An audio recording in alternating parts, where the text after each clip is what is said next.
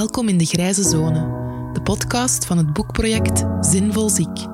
Ik ben Lin, ik ben een jonge dertiger, ik ben een mama, ik ben chronisch ziek, ik ben ongelooflijk nieuwsgierig en daarom ben ik op zoek naar manieren om ziek en zinvol weer dichter bij elkaar te brengen. Ik ben op zoek naar het speelveld tussen zwart, zielig ziek in een hoekje en wit, zo gezegd ongelooflijk zinvol tegen 200 per uur meehollen in de redrace.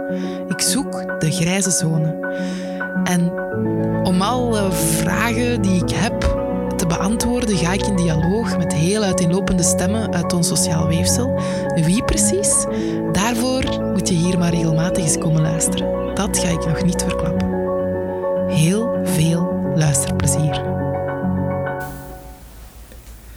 Deze aflevering staat in het teken van levend verlies, een levenslange vorm van rouwen zoals die vaak ervaren wordt door mensen met chronische ziekten en beperkingen, maar ook door ouders of geliefden van. Mijn gesprekspartner vandaag is rouwexpert Manu Keirse, bekend van zijn boeken rond helpen bij verlies en verdriet. Welkom. Dank u. Uh, vooraleer we in de vragen duiken, doe ik altijd eerst een experiment met Ja, de podcastgasten. Ja. Namelijk, wat zijn de eerste drie woorden die bij jou opkomen bij het begrip ziek?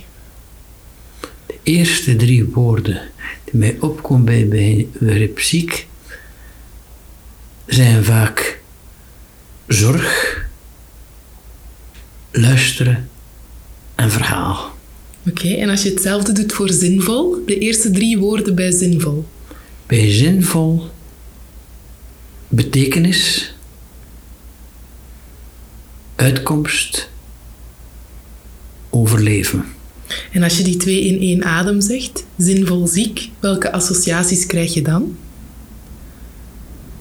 Betekenis zoeken. Ehm, ja, levend verlies is geen nieuw begrip, eh, maar de kennis erover is wel nog steeds heel beperkt. Dus kan jij helder omschrijven voor de luisteraar wat dat precies is, levend verlies? Wel, je hebt mensen die met een beperking door het leven moeten gaan. En eigenlijk kan je dat vergelijken met een rouwproces. Als je een dierbaar iemand verliest aan de dood, dan kom je in een rouwproces terecht. Maar je kan ook een stuk van jezelf verliezen aan een ziekte of aan een beperking, waardoor je heel je leven met beperkingen, of een groot deel van je leven met beperking moet omgaan. Dat is evenzeer een verlies, maar dat gaat nooit over. Eh, als je iemand verliest aan de dood, dan verwacht je dat mensen heel intensief verdriet beleven. Maar normaal, de normale gang van zaken is dat na een tijd de intensiteit van het ver- verdriet afneemt. Om terug op te flakkeren op belangrijke dagen, zoals verjaardagen, bepaalde gebeurtenissen die je daaraan herinneren, kerstmis, nieuwjaar bijvoorbeeld, waar die persoon intens mist. Maar normaal neemt de intensiteit af. Als je moet leven met een levend verlies, kan het zelfs zijn dat de intensiteit met de tijd toeneemt. Eh, omdat je steeds meer geconfronteerd wordt met beperkingen. Ah, Denk bijvoorbeeld aan ouders die een kind hebben met een zware beperking. Ik hoor die vaak zeggen, ik hoop dat mijn kind doodgaat voor mij. Welke ouder verlangt er nu naar de dood van zijn kind? Nee. Maar als je een kind hebt met zware beperkingen, ben je bang van wie gaat daar zorg voor dragen als wij er niet meer zijn. Dus de intensiteit van het verdriet neemt toe met de tijd. En de meeste mensen denken, je moest daar nu toch al over zijn. Heb je dat nu nog niet verwerkt? Maar het staat daar elke dag weer levensgroot voor je deur. Hmm. Ja, dat, ehm, ja, dat heb je dat nu nog niet verwerkt. Hè. Dat brengt me bij de volgende vraag. Ehm, wat zijn de grootste misvattingen rond deze chronische vorm van rouwen? De grootste misvattingen zijn dat mensen dat gewoon worden. En pas op, de omgeving, voor de omgeving is dat niet meer nieuw na een tijd. Maar mensen die er elke dag moeten mee leven, die worden elke dag weer geconfronteerd met opnieuw tegen grenzen aanstoten. Eh, en dat maakt het elke keer weer moeilijk. Dus je wordt dit niet, je wordt dit niet gewoon. Eh, en andere mensen denken van, dat moet je nu toch al, dat is nu toch niet meer nieuw. Je moet daar nu toch al leren mee leven hebben, zeggen ze. Ja. Oké, en, en ehm, ja, binnen de gezondheidszorg, daar kom ik straks nog op terug. Maar voor jou bestaat ehm, verlies verwerken Dus eigenlijk niet. Hè. Je spreekt over verlies, overleven en het met je meedragen als een soort schaduw die heel vaak onzichtbaar achter u ligt, maar die net zo goed om de hoek van het leven weer eh, levensgroot voor uw neus kan liggen. Ehm, ja, en dus bij, als ik het goed begrijp, is dat dan bij, bij chronische rouw of bij levend verlies nog intenser. Dat ineens is het daar weer. Of, of... Het, uh, als, iemand, als iemand sterft, je kan proberen opnieuw een leven te vinden. Dat is niet gemakkelijk. Maar, en sommige situaties horen eigenlijk tot de normaliteit van het leven. Uh, de meest frequente manier van confrontatie met rouw bij sterven is het sterven van onze ouders op oudere leeftijd. 1.200.000 mensen maken dat jaarlijks mee in België en in Nederland. Dat is de meest gewone vorm van afscheid nemen. Uh, maar het grote probleem is dat je ouders geen gewone mensen zijn, maar buitengewone mensen zijn. Dus ook dat is al heel ingrijpend. Dus dat gaat met je mee. Uh, uh, maar na een tijd je weet dat dat is de hang van de natuur. De normale hang van het leven is dat ouders hun kinderen begraven. Uh, uh, dat kinderen hun ouders begraven. Het is tegen de natuur dat ouders hun kinderen moeten begraven. Mm. Of als je partner op jonge leeftijd sterft, dat is tegen de natuur. Mm. Uh, maar ook dat, na een tijd, dat is een feit. Mm. En dat staat een punt achter dat leven. Maar als je moet leven met een beperking, dat is daar staat geen punt achter. Dat is elke dag weer opnieuw. En je moet elke dag weer opnieuw zien het leven uh, te organiseren met die grenzen en met die beperking. Ja. En een bijkomend probleem is het feit dat de omgeving, dat, dat is gewoon geworden voor de omgeving. Hmm. En dat staat in schril contrast met de persoon die in die situatie zit. Voor hem is het nooit gewoon. Nee, inderdaad.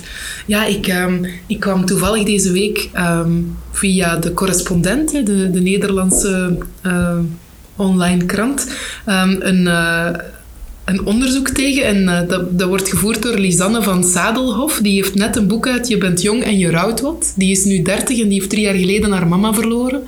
En die vraagt zich af um, waarom rouw voelt als een ongeneeslijke ziekte. En ik dacht, dat wil ik bij jou wel eens um, voorleggen. Ik vond het een hele interessante vraag, omdat ik dan net op zoek ben naar hoe rouwen ongeneeslijk zieken. Dus het is, allez, het is een soort kruisbestuiving. Ja, ja. Um, Waarom voelt rouw als een ongeneeslijke ziekte? Wel, als je erin zit en je volop door die wirwar van emoties gaat uh, en mensen vaak het gevoel, daar raak ik nooit uit. Dat gaat nooit over. En voor die Lisanne, haar moeder is dood, haar moeder komt nooit meer terug. Hmm.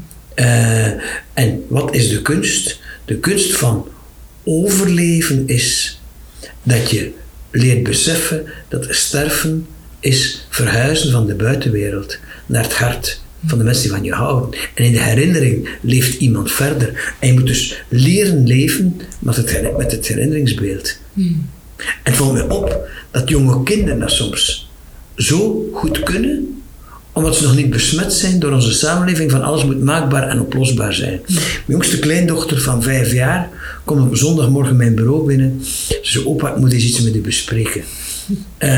Mijn mama heeft gezegd dat jij alles weet over de dood.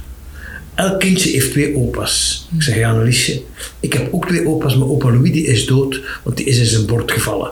De schoonvader van mijn dochter heeft ooit een infarct gehad toen wij aan tafel zaten, met zo'n vooroverzakt in zijn bord. Okay. Opa, heb jij mijn opa Louis gekend? Ik zeg, ja. Kunt u mij dan vertellen over opa Louis? Hmm. Dan leer ik hem ook kennen. Dan heb ik ook twee opa's. Oh. Ik, zeg, ik zeg, alles vertellen wat ik over opa Louis weet. Maar wie daar veel meer over kan vertellen dan ik, dat is uw papa. Want opa Louis was de papa van uw papa. Hmm. Dat weet ik wel, opa. Maar mijn papa weet niet over de dood. Vijf jaar oud. En zo'n kind weet van, vertel mij erover. Dat leer ik ook kennen. Dan gaat hij met mij mee. Hmm. Door het leven, ook al is hij dood. Dat is, dat, dat is heel mooi. Ja, ja. ja um, verdriet en verlies zijn heel zwaar en hard, maar um, die dragen ook een zekere schoonheid in zich. En ik vroeg me af, wat is voor jou de collateral beauty van verlies en verdriet? Uh, verdriet heeft fundamenteel te maken met liefde en verbondenheid. Hmm. Als je met iemand van iemand houdt, voel je diep verdriet als er iets mee gebeurt. Dus verdriet en liefde horen eigenlijk samen. En de tragiek van het leven is iemand die geen verdriet kan voelen. Hmm. als een dierbaar iemand komt. Dus je moet je eens voorstellen dat je twee kinderen worden doodgereden, dat die ouders geen verdriet zouden hebben. Dat is toch wel verschrikkelijk erg. Ja. Verdriet is eigenlijk, hoort eigenlijk tot de kwaliteit van het leven. En ook als je, eh, als je nu een chronische ziekte hebt, en je moet altijd met beperkingen leven. En je kan je niet engageren voor een aantal maatschappelijke taken zoals iemand anders. Dat dat verdriet doet. Dat is toch de normaliteit? Tuurlijk, ja. Het zou toch heel, een, een heel trieste samenleving zijn. Moesten mensen allemaal blij zijn als ze niet kunnen meedoen met de gewone gang van het leven. Het zou toch triest, eh, eh, zeer triestig zijn. Ja, ja, voor mij zit die, zit die schoonheid dan wel net in, in dat... Allee, ik vind eh, het, het, lang- het chronisch ziek zijn maakt mij gewoon veel creatiever in het zoeken van manieren om toch nog wel Ja. ehm, een bijdrage te leveren. Ja, ja, ja. Dus allee, dat vind ik wel... ehm, ja, ik denk dat je sneller ehm, naar de essentie durft kijken of zo, als al je vanzelfsprekendheden ineens wegvallen. Dus, als je leven begrensd wordt door beperkingen, dan eh, ga je zoeken wat je creatief kunt doen binnen die mogelijkheden die blijven. En je zet dat als het ware af tegen iemand die de volle rijkdom van keuzes heeft. ja. En ik zie, ik zie mensen die de volle rijkdom hebben, niet altijd gelukkig zijn. Ik heb heel mijn leven in ziekenhuizen gewerkt. Eh, onder andere ook in een privaat ziekenhuis, waar de artsen hun eigen inkomen hadden. Ik vond dat ongelukkige mensen. Die waren altijd aan het klagen. Dat ze het zout op hun patatten niet verdienden. En ze hadden nooit genoeg. En eh, sommige daarvan. En ik dacht, die eten 50 kilo patatten per middag. En die, en die strooien daar diamanten op, denk ik. Eh, Als je dan zag. eh, en ik zag verpleegkundigen gelukkig naar hun werk komen. En artsen daarnaast die niet gelukkig waren. Allee, en dan denk ik, die hebben een zee van mogelijkheden. Maar die zijn zo onbegrensd dat ze niet meer kunnen genieten van de kleine dagdagelijkse dingen. Ja, oké. Terug naar, ehm, naar chronische rouw. En je spreekt ehm, in je boek dat dat een, een golfbeweging is. Ehm, en je zegt ook dat mensen geneigd zijn om ja, zichzelf af te stompen, ervaringen af te botten, zodat ze eigenlijk allee, uit schrik voor een terugkerende pijn. Ja, ja. Kan je daar een beetje meer over vertellen? Een, een typisch iets van eh, bij leven met levensverlies is een soort demping van de gevoelens. Waar de lichtsterkte, die, waar bij gevoelens hun lichtsterkte verdwijnen. Ze worden bij wijze van spreken afgedempt in de positieve en in de negatieve richting. Ik durf niet meer blij zijn, want morgen kan ik weer helemaal in de rat zitten. En eh, ik heb geen tranen meer om te vergieten. Ik heb al zoveel verdriet gehad, ik heb geen tranen meer om te vergieten. En wat ziet men? Dat men die gevoelens afschermt, ook voor een stuk, omdat de samenleving het moeilijk heeft om met de intensiteit van gevoelens, zeker met de intensiteit van verdrietige gevoelens, om te gaan. En men wil niet een nieuwe ontgoocheling oplopen, dat men het deelt met iemand en dat men niet begrepen wordt. En men gaat die afschermen. Eh, na een tijd, en dat is een bescherming van zichzelf, maar ook een bescherming tegen onbegrip in de samenleving. En hoe kijk je dan naar, eh, naar mensen die, of naar chronisch zieken of mensen met beperkingen, die heel bewust gaan voor intens plezier en genot? Is dat dan ook een vorm van verdoven? Nee, nee, dat is ergens een vorm van creativiteit eerder. Van, eh, ik ga uitproberen wat nog mijn mogelijkheden zijn. En, ik ga, iets en dan hoor je soms zeggen van, die aanvaardt zijn beperkingen niet. Dan zeg ik van, wat is dat? Je beperkingen. Waarom moet je je beperkingen aanvaarden? Eh, en, ik heb vroeger ook nog geschreven van, je moet ouders helpen om de, de, de, de beperking van hun kind te accepteren. Dat zou ik nooit meer schrijven. Nee. Maar je hebt daar heel veel boeken over. Je Maar kan hoe- een stapel boeken over lezen. Eh, je moet ouders helpen om hun kind te accepteren. Maar niet de beperking, eh, eh, hun kind met een beperking. Maar niet de beperking waar hun kind moet mee leven. Nee. Maar hoe heb jij die... Hoe is dat geëvolueerd van zelf te geloven in bijvoorbeeld die fases van rouw en die verwerking naar... Dat je kunt dat niet verwerken. Ik ben benieuwd hoe jij daar dan in gegroeid bent. Maar ik heb 50 jaar in mijn leven geluisterd naar mensen. En als je aandachtig naar mensen luistert, dan kom je bij de diepere dimensies van het leven uit. En dan zie je wat klopt er nu van wat mensen schrijven Ook wat wetenschappers schrijven. Ja. Eh, in de DSM-5, de klassificatie van psychiatrische stoornissen, heeft men jaren gevochten om rouw als een psychiatrische stoornis in de gids te laten opnemen. En de definitie was, als iemand zes maanden het verlies van een dierbaar iemand nog meerdere dagen had dat zijn leven ontredderd verliep, dan wa- wa- was hij psychiatrisch gestoord. Patho- Dan denk ik, pathologische maar- rouw. Ja, ja, maar dan zeg ik, mensen, waar haalt je nu zoiets? Waar haalt je nu zoiets? Stel je voor, uw kind wordt vermoord door Dutroux.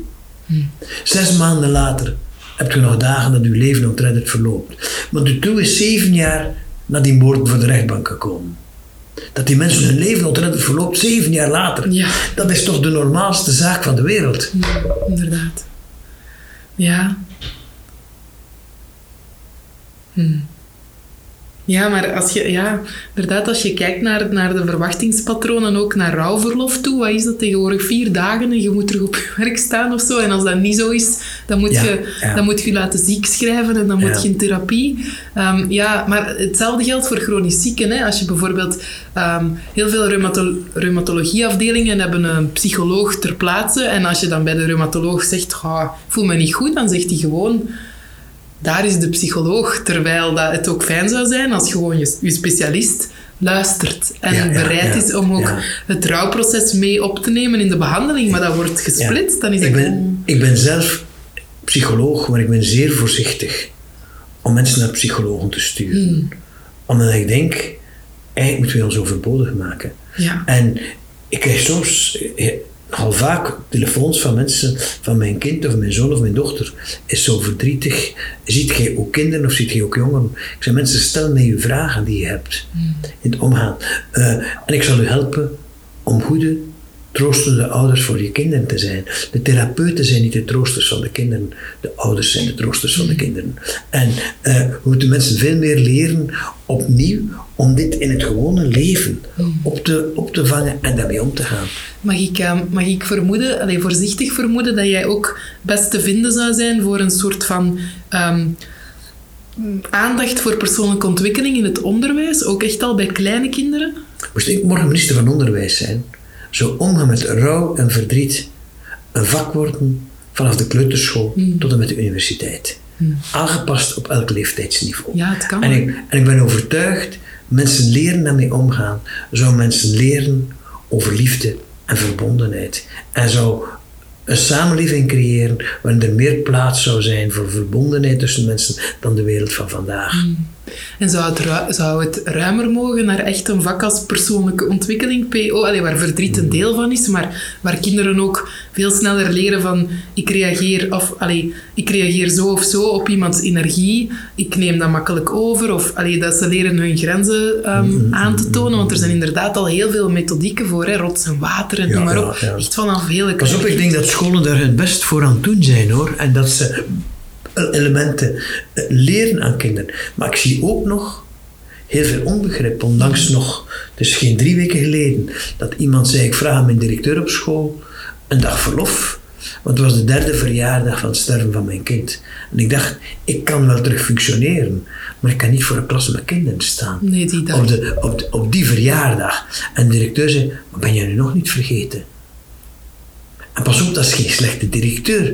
Maar die man mist essentiële kennis over rouw en verdriet. Ja, ja daar, gaat, allee, daar gaat de volgende vraag over. Hè. Je steekt eh, niet onder stoelen of banken dat er best nog wel wat werk is aan, allee, op het vlak van de zorghouding binnen onze gezondheidszorg. Dus eh, ik ben benieuwd, welke concrete omdenkers zou jij aan de zorgverleners willen meegeven als het gaat over omgaan met rouw of met levend verlies? Het allereerste van begin is een consultatie. Om de mensen te zeggen, vertel eens. Of met de vraag, waarvoor ben jij bang?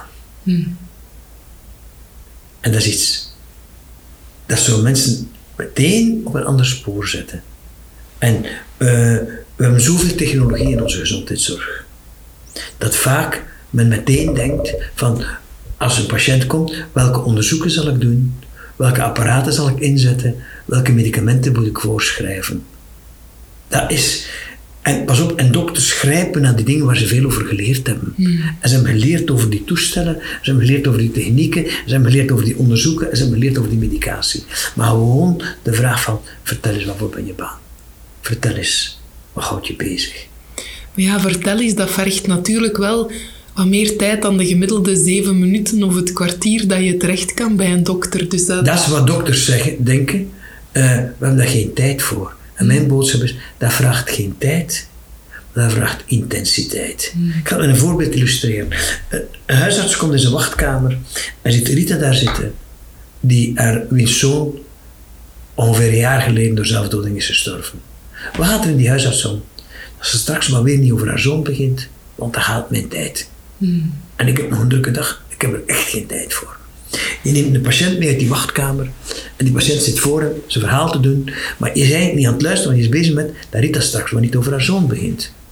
Je haalt de tweede patiënt uit de wachtkamer, je ziet dat Rita heel verdrietig is. Dan denk je, god, zal weer over haar zoon gaan. Hij is weer niet aan het luisteren naar zijn patiënt.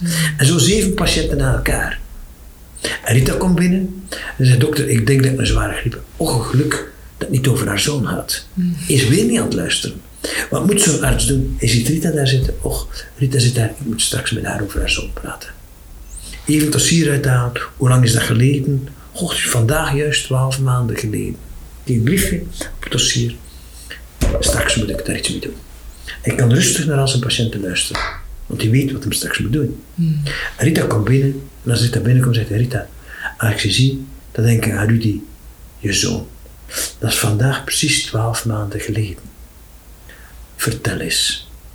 Hij kijkt haar aandachtig in de ogen aan. Drie minuten lang. En na drie minuten mag hij zeggen, Och Rita, ik zou nu graag de hele dag naar je luisteren. Maar het zijn zoveel andere mensen die me nog nodig hebben. Welk beeld heeft hij dan nagelaten? Hij heeft eerst en vooral kunnen luisteren naar al zijn patiënten. Maar bij Rita heeft een beeld die dokter was het niet vergeten. Is er zelf over begonnen. Hij wist zelfs dat het twaalf maanden geleden was. Hij heeft me op zo'n warme manier aangekeken. Hij had een hele voormiddag naar me willen luisteren. Het is drie minuten van zijn tijd. En dan zeg ik, het, is, het vraagt niet om tijd, het vraagt om intensiteit. En het vraagt eigenlijk om rust. En pas op, niet elke zorgverstrekker heeft elke dag die rust in zich om dat te doen. Maar mensen verwachten dat ook niet allemaal en elke dag. Nee. Een aantal mensen.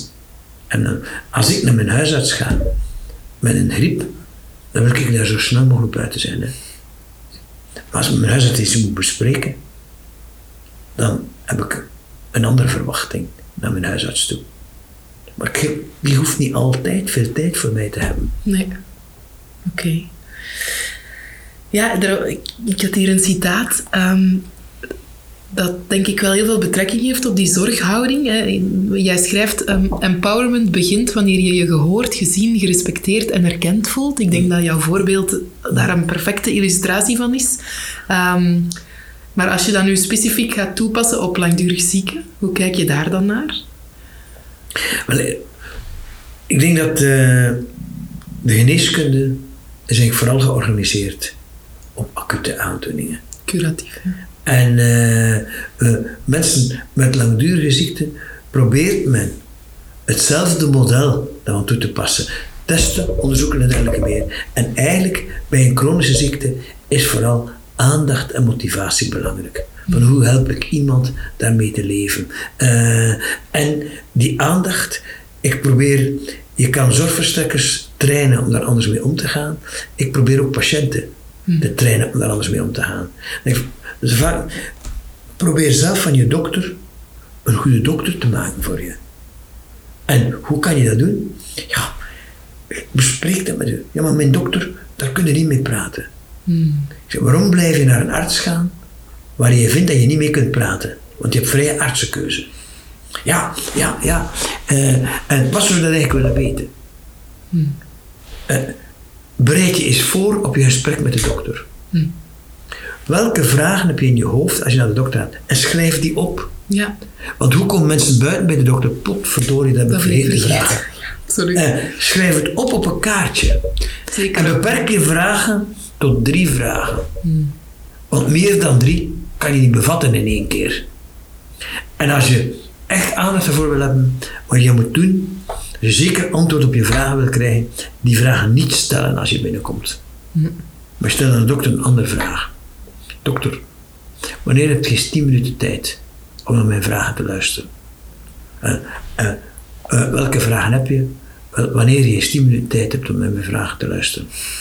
Ja, maar wat zou je me dan willen vragen? Het eerste dat je wil vragen is wanneer je eens 10 minuten tijd hebt om mijn vragen te luisteren. Dan zal die dokter ook in de lach schieten, maar dan weet hij van die patiënt moet met mij iets bespreken. En dat hoeft niet altijd op dat moment te kunnen. Als hij op dat moment gewoon geen tijd heeft, want dan daar 30 mensen in de wachtzaal zitten, dan kan hij zeggen van, weet je, kom morgen vroeg, kwartier voor de consultatie, of morgen op het einde, en dan heb ik eh, al de tijd voor je. Ik leer dat aan de mensen, ik zeg, als dat niet werkt, bel mij op. Er heeft me nog nooit iemand opgebeld om te zeggen dat het niet werkt. Dokters willen dat goed doen voor hun patiënten. Maar ze weten soms niet met welke vragen mensen komen, omdat mensen ook de vragen niet duidelijk stellen. Ja, het is sowieso wel tweerichtingsverkeer, maar inderdaad, allee, ik heb nu vorige week bijvoorbeeld eh, hier een podcast gemaakt met een eh, jonge dame van 19 eh, die lupus heeft. En die heeft haar diagnose gekregen als tiener, allee, 14, 15. En die zei, ja, dat was gewoon... Die specialist zei, jij hebt tada, daar is de deur. En wat nu, eh, er was niks. Ze werd, ook niet, ehm, ze werd ook niet begeleid in de richting van een lotgenotenorganisatie of zo. Die, dat wordt, allee, daar wordt allemaal nog niet zoveel mee gedaan. Zo echt met het rouwproces. Of, of als een arts dan al eens zou zeggen van... Zo'n diagnose krijgen is een, een heftig iets. Hè. Je mag je verwachten aan. Mm, maar bij heel veel artsen is dat vandaag nog niet het geval. Dus dan denk ik de verantwoordelijkheid dan bij de patiënt leggen om die soort... ehm, om dat soort inzicht van de dokter te krijgen, dat lijkt me dan toch ook niet helemaal... Wat een van de problemen is daarin van, die dokter die kan die diagnose stellen van lupus. Die heeft zijn cursus, die dat beschrijven, zo'n ziekte. Maar die heeft geen handleiding over hoe hij daar met mensen over moet communiceren. Maar dat is toch triestig? En, en dat is jammer. Dat is jammer. Dat is jammer. Maar pas op, dat is breed, vers- dat is breed verspreid. Ik was onlangs op een symposium en dat ging over het sterven van een kind bij de geboorte. En de eerste spreker was een gynaecoloog. En die zei, ja, hier een prachtig verhaal. Maar hij zei, als het fout loopt, dan weten wij niet eh, goed wat wij moeten doen, want we zijn eigenlijk niet goed voor opgeleid. En het tweede was een kinderarts die dezelfde bedenking maakte. En ik, eh, maar de derde spreker weet daar alles over, zeiden ze. En ik was die derde spreker. En ik heb toen gezegd, ik zeg, maar mensen, kunnen jullie in Nederland gynaecoloog en kinderarts worden zonder dat je ooit hebt leren lezen? Heb je nooit gedacht dat je daar een boek over kunt lezen en je kunt in bekwamen? Ik heb daar in mijn psychologieopleiding ook niets over geleerd, maar ik heb wel leren lezen in mijn leven. En ik heb mij daar kunnen in bekwamen. Maar, maar het is zo, zo'n moeilijk onderwerp vaak. Van die eenvoudige communicatie van mens tot mens. Ja. Hm, Oké. Ehm, ja, een van uw prachtige one-liners vind ik... De betekenis die je geeft aan je leven ligt in het verschil dat je maakt in het leven van anderen. Eh, en ik vroeg me af, is dat het vuur voor jouw enga- engagement doorheen je leven? ja. Dat staat op een steen in mijn tuin. Echt? Ik zie dat dus elke dag. Ah, als ik voor mijn raam kijk, eh, aan mijn, er staat op een steen in, in, in de tuin. En dat, voor mij is dat mijn, mijn, mijn levensboodschap van probeer iets te veranderen in het leven van de mensen. Probeer iets voor de mensen te doen. Mooi. Ja, jij wordt gezien als een pionier hè, in het aankaarten van de problemen binnen patiëntenwelzijn. Ehm, kan je mij even meenemen langs de grootste mijlpalen daarin? Een van de belangrijkste dingen is geweest van toen ik student was. Eh, eh, ik werkte eigenlijk al, maar ik studeerde nog ziekenhuiswetenschappen. En ik moest een stage doen in het universitair ziekenhuis van twee weken. En de directeur zei, wat wil je doen? Ik zei, ik wil eigenlijk, eigenlijk liefst ik doen, mij bezig met wat je kan doen in zo'n groot ziekenhuis om het voor patiënten aangenamer te maken. Oké, zegt hij, hou je daar maar mee bezig. En als ik, eh, zorg dat ik 14 dagen geen last van je heb. En ik heb 14 dagen met kaartjes in mijn handen gewoon aan de ingang van het ziekenhuis gaan staan en patiënten gevolgd doorheen het ziekenhuis en opgeschreven wat ik zag gebeuren. Ik wist na 14 dagen Meer over dat ziekenhuis dan heel veel mensen daar al jaren werkten.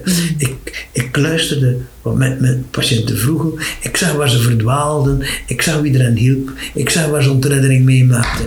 En eh, ik ging in de wachtzaal zitten van de, uh, van de intensiefcare afdeling. En ik noteerde wat ik daar hoorde. In de wachtzaal van de spoedgevallendienst. In de wachtzaal van de radiologieafdeling. Uh, en ik heb heel veel geleerd over dat ziekenhuis. En op basis daarvan heb ik toen een rapport geschreven. Wat men zou kunnen doen aan de problemen in het ziekenhuis. En ik ging een rapport afgeven aan de directeur. Ze uh, uh, en ze hadden gelezen, ze moesten mij dan ontvangen voor mijn beoordeling. Met twee deden ze dat. En zeiden dat, um, dat is een schitterend rapport. Mm. Uh, we hebben zelden zo'n goed stageverslag, zo'n goed geschreven stageverslag. Maar we gaan dat nooit realiseren, want daar geen geld, geen mensen en geen middelen voor. En ik ging daar buiten en ik zei, weet je, ooit zal u de rekening aangeboden worden voor het beleid dat je gevoerd hebt. En kunt Vroeger kenden misschien die problemen, nu liggen ze op tafel. Mm. En straks in een, in een lade en binnen enkele weken in de vuilbak. Ik maak me geen illusies. Maar ooit zult je de rekening moeten betalen voor het beleid dat je gevoerd hebt. Mm. En toen zei een van de directeurs, uh, waar werk jij nu? En ik zei dat ik in een psychiatrisch ziekenhuis werkte. En zo daar heel uw leven blijven? Doe, werk je dat graag? Ik zei, ja, ik doe dat zeer graag. Maar ik zal daar niet blijven. Want ik vind dat dat geen mogelijkheden genoeg zijn voor patiënten. En geef eens uw telefoonadres en enkele maanden later belden ze mij op om te komen uitbouwen wat ik in mijn stagerapport had geschreven. Dat vond ik eigenlijk een van de tofste momenten. Ik heb die dienst 22 jaar geleid in het mm. universitair ziekenhuis. Dat is eigenlijk het liefste wat ik in mijn leven heb gedaan. Okay. Mensen vormen en opleiden om anders met patiënten om te gaan, om naar mensen te luisteren. Ja, jij bent, allee, als, als ik me goed geïnformeerd heb, heb jij dan tussen 1999 en 2003 bij onder Aalvoet ja. ben je kabinetchef geweest. En ik, allee, in die periode is de, is de wet op de rechten van de patiënt geboren. He, dus ja, nu, nu, van, nu, nu dit jaar wordt die symbolisch meerderjarig, uh, denk ik dan. Um, maar um, ja, kennen mensen hun rechten als patiënt al voldoende, denk nee, je? Nee, nee. En dokters kennen hem ook niet voldoende, denk ik. Uh, maar ik maak me daar ook geen illusies in. Zoiets, dat duurt een generatie. Mm. Uh, voordat het overal wordt ingeburgerd. Maar ook als, als hebben we altijd, de, de, mensen zijn soms lachend, achter uw rug zeggen ze over u als kabinetchef. Als u bij Manu komt met een voorstel, de eerste vraag die hij zal stellen is, leg me eens uit hoe je de burger daarmee dient. Mm. En als je dat niet kunt uitleggen, moet je huiswerk opnieuw doen. En als er als jurist bij hem komt, zal hij vragen, heb je met de mensen van het veld gesproken? En als de mensen van het veld bij hem komen, dan ah, heb je met juristen gesproken. Dat iets, als we iets maken, dat we dat ook zinvol en goed doen. Uh, en dat is nu eerste vraag zijn die je krijgt, zei ze. En dat was inderdaad, ik, heb, uh, ik ben niet de kabinetchef van de Groenen, ik ben de kabinetchef. Voor mij bestaan uh, staat de burger boven alle kleuren. Hmm. En ik ben de kabinetchef van de burger. en ik wil kijken van hoe je de samenleving dient en wat je doet. Hmm. Ik ben tien jaar, uh, tien, twaalf jaar heb ik in de directie gezeten van, van, van het Universitair Ziekenhuis Gastensberg. En toen men mij vroeg, ik had daar niet voor gesolliciteerd, men zei van, we hebben nu nodig voor die functie. En mocht drie dagen nadenken. Wij verwachten een ja-antwoord, geen nee. En ik heb toen ja gezegd, mijn plicht gedaan. En ik ben directeur patiëntenzorg geworden. Maar ik heb gezegd, ik heb twee voorwaarden. Ik wil nooit een bureau hebben in het directiegebouw. Het directiegebouw stond aan de rand van het ziekenhuis. En ik had een klein bureautje in het centrum van het ziekenhuis. Ik zei, ik wil in het centrum van het ziekenhuis blijven zitten. Ja, maar we hebben u nodig op de directievloer. Ik zeg, ik zal er altijd zijn als je mij nodig hebt. Ik kan rap lopen. Maar ik wil mijn bureau in het ziekenhuis houden. En ten tweede, ik wil drie dagen per maand opleiding blijven geven aan alle geledingen van het ziekenhuis. Maar zo kom ik met de gevoelssnaren van de mensen op de vloer in contact. En dat heb ik nodig om mijn werk goed te doen. En de directeurs onder mij, waar ik leiding moest aan geven, zaten in het directiegebouw. Maar ik heb nooit in het directiegebouw gezeten. Dat is mooi. ja, um, vind jij dat de stem van de patiënt al luid genoeg klinkt in onze samenleving? Wat is luid genoeg? Hmm. Ik denk dat er mensen zijn die in staat zijn om hun stem te laten horen. Maar ik denk dat we nog altijd in de gezondheidszorg uh, moeite moet doen om het accent juist te leggen. Uh, het gaat om die mens. Met zijn familie, met zijn achtergrond, met zijn beleving. En Eh, als ik kijk hoe onze gezondheidszorg georganiseerd is, en pas op, dat is, we hebben een zeer grote specialisatie. Wat gemaakt heeft dat men in onze gezondheidszorg zeer veel kan. Maar dat heeft ook één nadeel. Als je naar het ziekenhuis gaat, je hebt een dokter voor je neus, je keel en je oren. Je hebt er een voor je hart, één voor je bloedvaten, één voor je maag en je darmen, één voor je lever, één voor je, eh, voor je nieren, één voor je heupen en één voor je knieën. En pas op, dat heeft de vooruitgang van de geneeskunde bepaald. En dat maakt dat men heel verfijnd veel voor mensen kan doen. Maar het is niet zo gemakkelijk voor die arts om de band te leggen van die bloedvaten naar het totale lichaam van die persoon, naar de beleving van die persoon en naar de, eh, de, de bezorgdheden van de familieleden daar rond. En aan verplegenden leerde ik altijd, je moet leren verband leggen op vier niveaus. Je moet een verband leren leggen, op een deskundige manier verband leren leggen op die wonden. Maar je moet ook verband leren leggen met de beleving van die patiënt. En je moet hem leren situeren in het gezinsverband van zijn leven. En in het zinsverband van zijn leven. En dat is verbanden leggen op vier niveaus. Dat is echt heel mooi. Maar dat gaat naar mijn gevoel natuurlijk wel verder dan de verpleegkundige. Dan zou toch elke, Ja. elke Elke, zorgverlener... elke, toch zorgverstrekker moet dat doen, elke zorgverstrekker moet dat doen, ja. ja. En hoe, ehm, hoe kijk jij naar de, de feeling die onze beleidsmakers hebben met eh, de realiteit van ziek zijn? Hebben die daar genoeg ehm, zicht op hoe het echt is? Ik heb zelf in het topniveau van die beleidsmakers gezeten, hè, als Ja, ja. kabinetchef van volksgezondheid. Hè. En eh, ben meerdere keren ook naar het parlement gegaan om eh, bepaalde dingen mee te verdedigen en toe te lichten. En eh, ik heb heel veel parlementaire vragen beantwoord voor mijn minister als kabinetchef. In die wereld is er ook beleidsmatig ook heel grote onmacht en onkunde. Hè. Ik ga nooit vergeten, toen we met de wet patiëntenrechten bezig waren, en we hadden op een avond tot twee uur s'nachts doorgewerkt. En een paar senatoren zijn, kom nog mee pinten in onze bar om twee uur s'nachts. En eh, een reumatoloog zat daar als senator. En had die hele discussie met zweet op zijn hoofd. En ik zeg, het is hier toch airconditioning, het is hier niet zo warm. En er was angstzweet. Hij zegt, moet die wet er echt wel komen, zegt hij. Want wij moeten dan aan de patiënten alles uitleggen. Wij kunnen dat niet, we hebben dat nooit geleerd. Hij was een zeer eerlijke man, eh, waar ik mee te doen had. Eh, en hij, ja, dat was een reumatoloog, maar je wist niet hoe dat als een patiënt moest gaan doen. Die konden technisch eh, heel veel, maar op vlak van taal mensen toe kon dienen. En dat zijn dan, maar- maar die zat daar in de functie van beleidsman, hè? Senator, hè? Ja, ja, nu dat je het over opleiding hebt. ehm, als je kijkt naar de opleidingen van de zorgverleners van morgen, wat zou jij anders willen zien? Het eerste wat ik zou doen is, ik zou ze multidisciplinair opleiden, dat ze elkaar leren waarderen in de verschillende inbreng. Ik zou collectieve eh, colleges organiseren voor psychologen, verpleegkundigen en artsen en kinesisten. Dat ze een aantal dingen samen leren, waardoor dat ze eigenlijk elkaars inbreng ook leren waarderen en elkaars kijk leren waarderen. En ik zou eh, heel veel concrete ervaring van patiënten in de les brengen. Ja. Ik heb zelf het vak gegeven psychologie van mensen met een beperking. En in dat vak dat begon, eh, eh, gaven we een aantal avonden les. Maar het voornaamste stuk van dat vak was van een vrijdagavond tot een zondagavond. Dus we moesten een heel weekend. En elk uur presenteerde ik hen een, iemand, iemand met een beperking. Een blinde vrouw, iemand die met een beademingsapparaat moest leven, ouders van een kind met spina bifida, eh, een man met eh, eh, multiple sclerose die in een rolstoel zat. Die studenten hadden nog nooit iemand met een beperking gezien, maar elk uur kregen ze een ander iemand met een beperking die een half uur vertelde wat is het leven met die beperking. Wat hebben wij met zorgverleners meegemaakt? Wat verwachten wij van toekomstige zorgverleners? Dan mochten de studenten een kwartier vragen stellen daaraan, eh, aan die persoon. Dat was een weekend dat ze nooit meer vergeten. Nee, dat zal Dat was zeer ingrijpend voor hen.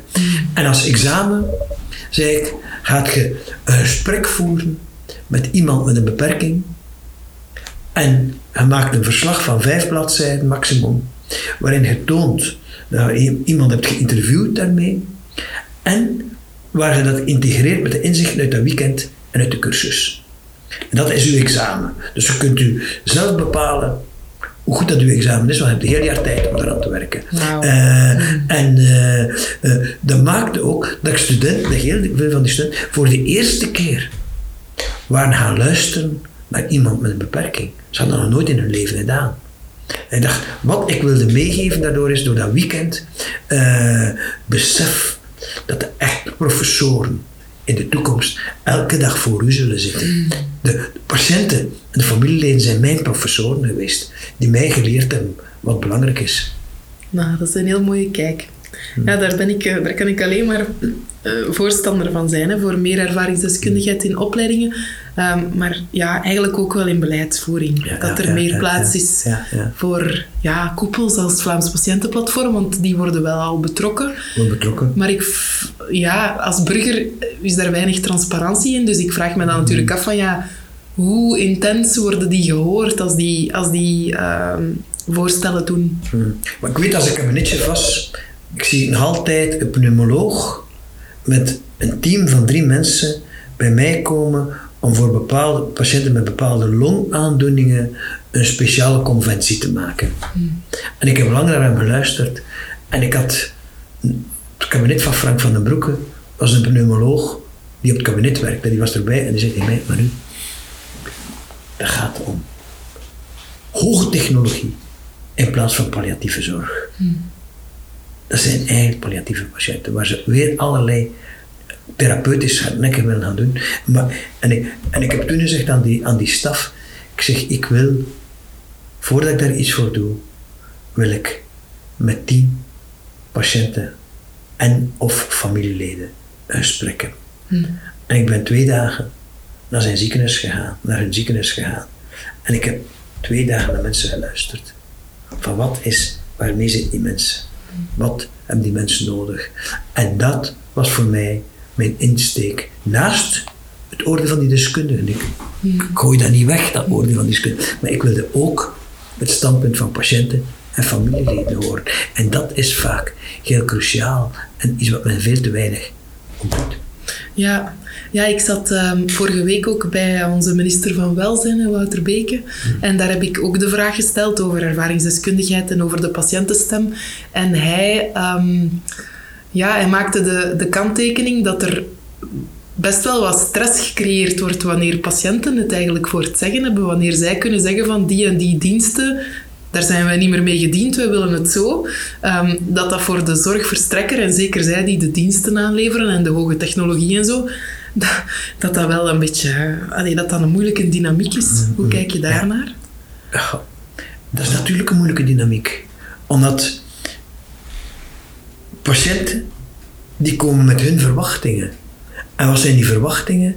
Dat ze een zo normaal mogelijk leven kunnen leiden. En die specialisten die elk met hun deel bezig zijn, die, die zijn deskundig in hun onderdeel. Maar met alle deskundigheid in dat onderdeel kunnen zij niet aan die verwachting van die patiënten beantwoorden. En dan is het grote punt van, wat doe je met je onmacht? Wat doe je met je onmacht? En ik hoor heel vaak mensen bezig van, ja, onmacht, onmacht, onmacht. Uh, ik heb uh, ooit al lachen gezegd, als ik nog eens een boek schrijf, zou ik schrijven over de deskundigheid van de onmacht. Hmm. De deskundigheid van de onmacht. Leer met onmacht omgaan. Je moet niet machtig zijn. Waarom zijn jullie altijd machtig zijn? Leer stilstaan bij die onmacht. Leer kijken naar mensen. Wat genoden zijn. En leer eerlijk zeggen waaraan je kunt beantwoorden wat je niet kunt. Ik heb heel veel geleerd toen ik student was. Heb ik gezegd, heb ik vier jaar vrijwilligerswerk gedaan op de oncologieafdeling van het Leuven ziekenhuis. Hmm. En ik ga nooit vergeten de het meisje waarvoor ik mijn vrijwilligerswerk ben begonnen, was een meisje die 17 was toen. Die zus had gezegd, wil geen mijn zus gaan bezoeken. Maar wij zijn met heel het gezin op bedevaart naar Lourdes en ze al tien dagen geen bezoek ontvangen. Dat was mijn eerste contact met de wereld van ernstig ziek zijn toen. En die zus heeft mij toen geëngageerd als vrijwilliger voor haar afdeling. En ik ben vier jaar lang vrijwilliger geweest op die oncologieafdeling. Dat meisje is gestorven de 14 november van 67. Dat is lang geleden. En de vooravond voor ze stierf, ik wist toen nog niet dat het haar laatste avond zou worden, sprak ze de volgende memorabele woorden. Nu dat ik weet dat ik definitief aan het genezen ben, zal ik nooit vergeten dat je de enige bent geweest die altijd klaar en duidelijk de waarheid hebt gesproken. Ze was stervende en ze sprak over definitief genezen. Na haar dood las ik in haar dagboek. De dokters hebben mij weer eens proberen te bemoedigen met hun kwinkslagen en hun wegwuivende reacties. Ik heb maar meegespeeld om ze niet te ontgoochelen. Ik heb dezelfde vraag naar Manu gesteld. Hij heeft me aandachtig aangekeken en niet veel gezegd. Dat was een helder antwoord op mijn vragen. Als ze aan de dokters vroeg van, zou ik nog mijn studies kunnen van, maar natuurlijk. Vraag maar aan je ouders, ze zou een paar cursussen kopen, dan kan je al beginnen te studeren. Als, ik aan mij die, als ze aan mij die vragen stelde, zei ik, ik zou zo graag willen dat dit nog zou kunnen. Dat was een helder antwoord op haar vraag. Wauw, oké. Ja, ik heb eigenlijk nog één nieuwsgierige vraag. Ehm, ik heb die ook gesteld aan Dirk de Wachter. Ehm, als je een toverstok zou krijgen met net genoeg magie om van vandaag op morgen ehm, drie dingen te veranderen aan het bestaande beleid rond zorg en welzijn, waar zou je gaan zwaaien? Waar zou ik gaan zwaaien als ik een toverstok zou krijgen om drie dingen te veranderen? Eerste wat ik zou doen is alle zorgverstrekkers, maar werkelijk alle, leren om patiënten in de ogen aan te kijken. Of naar de handen van patiënten te kijken. En zich de vraag te stellen: stelt dat mijn dochter, mijn zoon, mijn vader, mijn moeder is, wat zou ik willen dat ervoor wordt gedaan? Zo, als ik die attitude kunnen krijgen in zorgverstrekkers, dan zou ik heel erg content zijn. Eh, een tweede iets dat ik zou veranderen is. Ik zou om de tien jaar iedereen wil één maand geven om stage te lopen in andere rollen dan hetgeen dat hij gewoonlijk is van te doen. En vooral dan andere rollen, ofwel een, een maand gewoon aan het bed gaan zitten van patiënten, of in een wachtzaal van de spoedgeval te gaan zitten. Eh, maar een aantal dingen te doen, doen, waardoor dat hij zich in een andere situatie kan inleven. Dat zou het tweede zijn dat ik zou doen. En derde, ik zou vragen dat iedereen gedurende enkele weken de laatste 15 minuten van zijn werkdag vrijmaakt om op te schrijven wat ik vandaag beleefd, dat ik altijd wil onthouden. Om mensen goed te kunnen benaderen. Als ik in de tijd stagiairs op dienst had, kregen de stagiairs van mij de opdracht van elke avond neer te schrijven wat ze die dag had beleefd en hun commentaar daarbij te geven. En als ik nieuwe mensen aanwierf, kreeg ze dat ook als opdracht van mij. Die eerste maand, elke dag. Dat was een deel van de evaluatie. En ze mochten zich ergen aan dingen die ze zagen en doen, waarvan ik zei van, dat is nu toch echt naïef. Eh, ze gaan wel leren, maar ik, mensen leren stilstaan bij de ervaring en daar iets mee doen. Oké. Nu, ehm, zeer binnenkort komt er eh, nieuw leesvoer van jou uit bij Lano. Wat mogen Ja. we verwachten? Wel, ik heb het boek eh Kinderen helpen bij verlies en verdriet, dat ondertussen 18 jaar oud was, eh, helemaal herdacht en herschreven en een aantal nieuwe dingen ingevoerd waar kinderen ook mee te ma- eh, eh, ingevoegd waar kinderen ook mee te maken hebben. Ik heb een heel speciaal hoofdstuk ook over de school. Van hoe kan een school nu eh, een school zijn waar omgaan met verlies en verdriet van kinderen tot het ethos van de school behoort. En het is dus veel breder dan alleen geconfronteerd worden met sterven. Ik begin het boek trouwens met, het, eh, met een beschrijving van mijn eerste dag in het eerste studiejaar. Zoveel jaar geleden. We hadden een klein dorpsschooltje in West-Vlaanderen. En de meester zei... eh, ik zal straks vragen van allemaal jullie naam te zeggen en iets over jezelf te vertellen. Dan kunnen jullie allemaal leren kennen. Maar één iemand zei, je moet niks over zichzelf vertellen. Dat is José die hier op de eerste bank voor me zit. Want José heeft al eens een jaar bij mij in het eerste studiejaar gezeten. En ik kies elk jaar iemand uit die weet waar de boeken en de schriften liggen, die weet wat we nodig hebben voor de volgende les, die weet waar er krijt moet gehaald worden als ik geen krijt meer heb om op bord te schrijven. En dit jaar is dat José. Daarom zit hij hier op de eerste bank voor mij, dat hij meteen ziet of ik iets nodig heb. Vol ontzag keken wij allemaal naar José. In onze ogen was José de hulpmeester van de klas. Aan hem konden we iets vragen als de meester niet in de buurt was. Normaal is een jongen die de klas moet overdoen.